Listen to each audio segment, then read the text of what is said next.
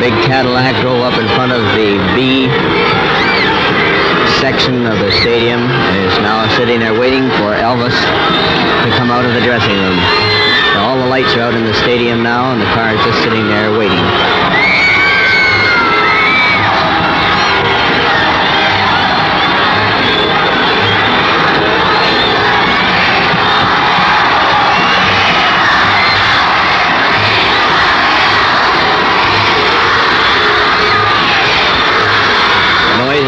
Crowd on the west side. Where I'm now standing. I'm standing right at the dressing room waiting for him to come out. The photographer's also waiting here for a vantage spot so they can take their picture as he gets into the big car.